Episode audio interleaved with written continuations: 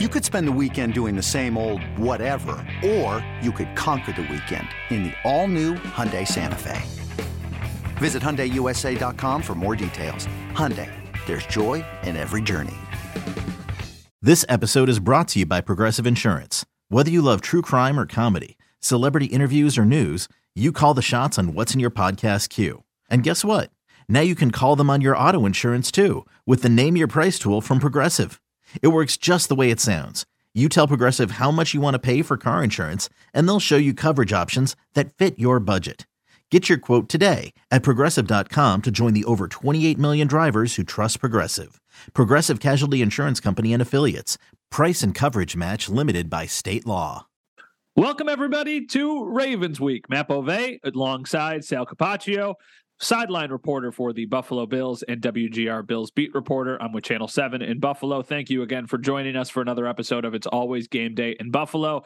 Sal, this is our first midweek podcast following a loss. We haven't had to do that yet. I know the sky was falling on Sunday after we recorded the podcast for the Bills loss to the Dolphins. A couple days removed from that now. What does it feel like? Does it feel like Western New York, Bills fans everywhere have finally calmed down a little bit? Most of them, right? I mean, I think you yeah. still got some that are out there kind of still kind of gnashing their teeth a little bit. It was the Dolphins. We talked about how much that rivalry means to so many fans. And I th- still think you got a lot of fans out there very upset about what happened, still talking about, you know, maybe making excuses. I say no, no, not excuses, but there were some yeah. factors with the weather and the injuries, of course, like that. You know, this podcast is called "It's Always Game Day in Buffalo," and honestly, I was just thinking it truly is like always game day in Buffalo soon with the Sabres starting and the Bills going on. Right? I mean, you're gonna have so much. I think this is the kind of the one of the best times of year. I think October might be my favorite sports month of the year because everything kind of start starts up. And then in November might even top that because then you have college basketball and the NBA as well really get going. So uh, this is a great time of year that we're rolling into, Matt, and it is always game day. And this is a big week this week to take on the Ravens, another AFC team. But yeah, to answer your question, I think most fans have kind of turned the page.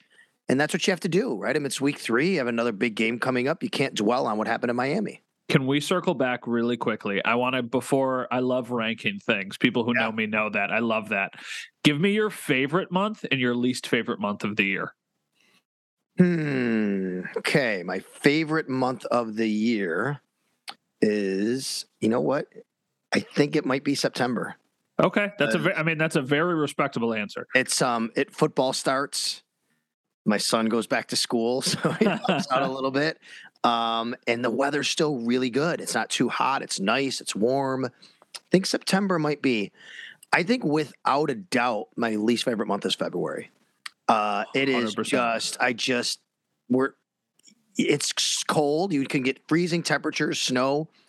And I will tell you though, I mean, now with the Bills maybe playing into February, that'd be great. But generally, the Bill season is over by then. So, yeah, you're you're in the middle of kind of a hockey season basketball, I you know, ending the season is great. I love college basketball, but it's the weather more than anything, and just being like, come on, can we just get past this? I need to get to March. When I get to March, I feel like mentally, Matt, we've kind of cleared the hurdle and it's home free, even though that's not usually the case. Okay, so I very much respect both of your answers. I think for me, I'm going to start with my least favorite month, and this is a little bit probably more controversial than your pick. My least favorite month is March not February, because mm. I feel like February, just leading up to the Super Bowl, kind of gets you halfway through the month. And then after that, you're like, okay, whatever. The rest of the month kind of goes by fast. I think March drags, and everybody's like, well, March Madness, March Madness. Right. How but, can you not? How could you be a say March if you're a college basketball fan in any respect. I'm not a really big college basketball okay. fan. And also March Madness doesn't really start until the end of March. So those first like 3 weeks of March, I have no interest whatsoever. And this is going to like probably make people mad. I don't care about the insert conference name here tournament unless I'm covering it. Well, like, you see, I, that is those those conference tournaments start the first week of March, like the lower lower levels, and then the second week is the other ones. Then the third week is the big ones, right? Yeah. So, yeah. yeah. I get like, it, but I love those. Like I'm not throwing on the SEC conference basketball tournament. There's there's really no reason wow. that I would watch it. None whatsoever. And you went big time. You didn't even say like I'm not throwing on the you know, I'm in Southwest Missouri Valley Conference tournament. No, and that's and that's what I mean. Like that's what I'm going right to the top because it's like, yeah, when UB goes to the MAC tournament and we're there covering it, that's a big deal. Man. But like, I, I just I just don't care. Dislike I, I just button. okay. And then my favorite is November. And I know we're okay. teetering on some kind of bad weather in November sometimes. I'm a big holidays guy. Yeah, I like love it. the love love the fact that in November we have NFL football, we have NHL hockey, we have NBA basketball, we have college football still. We've got the holidays. By November, I think I can throw on Christmas music. I'm a big Christmas music guy.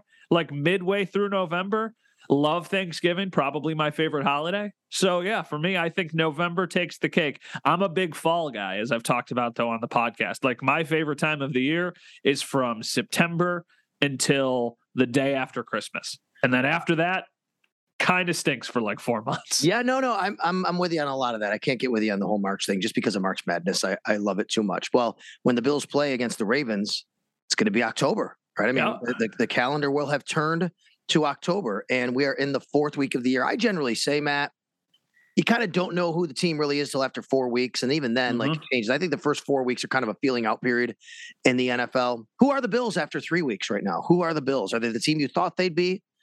Are they anybody different? The Bills are the best team in football. Still. That's what I think. I mm-hmm. still think that after the loss, I know that a lot of people are maybe turned off or they've lowered their expectations a little bit, but I don't think they should be. We talked a lot on the last episode about the difference between kind of like excuses and factors of how they lost. What was, you said it very eloquently. Reasons. Reasons, reasons, and excuses. Like, okay, so that's.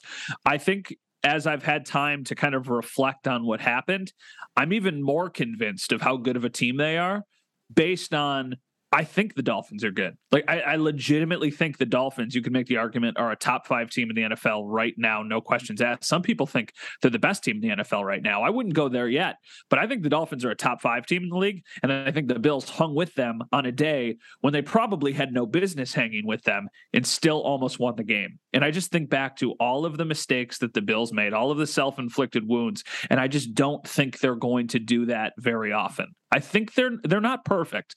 I said they're the best team in the league.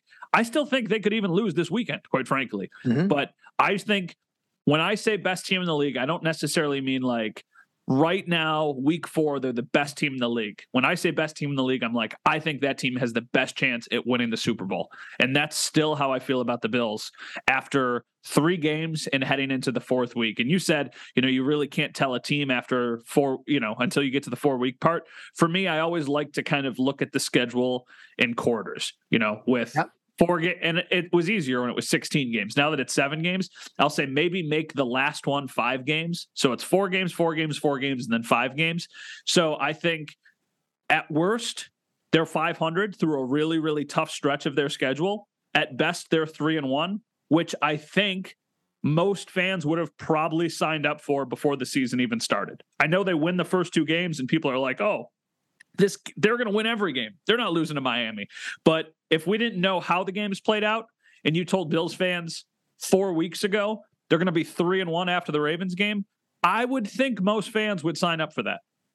Yeah, I I agree with that. I think that the seven games going through the next several, right? You got three down so far, and then you have the Ravens, the Steelers, the Chiefs, and the Packers. The first seven games for everybody were like hey, when the schedule came out, Matt, it's like these are really tough seven games. If they go five and two, that'll be I think that's a win, right? If they go five and two, I'll take it. Look at the rest of the schedule. They're still on track. They can do that. The problem is nobody really banked on them losing at Miami when that mm-hmm. happened, right? So when you win the first two, okay, great. Like we're yeah, five and two looks good. I think even four and three, some people be like, yeah, you can't really do that, but you could kind of see it. The, the problem is losing to Miami because if you lose to LA and then you beat the Tennessee and Miami and you're two and one, it's like, okay, I get it. You lose to Tennessee even. Yeah, tough to take at home Monday night, but they were the number one seed. You lost to Miami. And now on the heels of that, you got the Ravens coming up. And I think that's what gives people a little bit of angst, which is um, how they might feel a little bit differently about this team. Not only that they lost, but how they lost, making some of the critical mistakes that they lost. I agree with you. I still think, you know, money line, betting line, I would bet the Bills over any team to win the Super Bowl. I think they're the best roster top to bottom. And I think this is kind of what you're saying, but I'll say it this way. I think the Miami game actually, it didn't expose them in any way. It actually strengthened what I believe is the best depth in the league. I think for them to roll out there, some of the people they had to roll out there.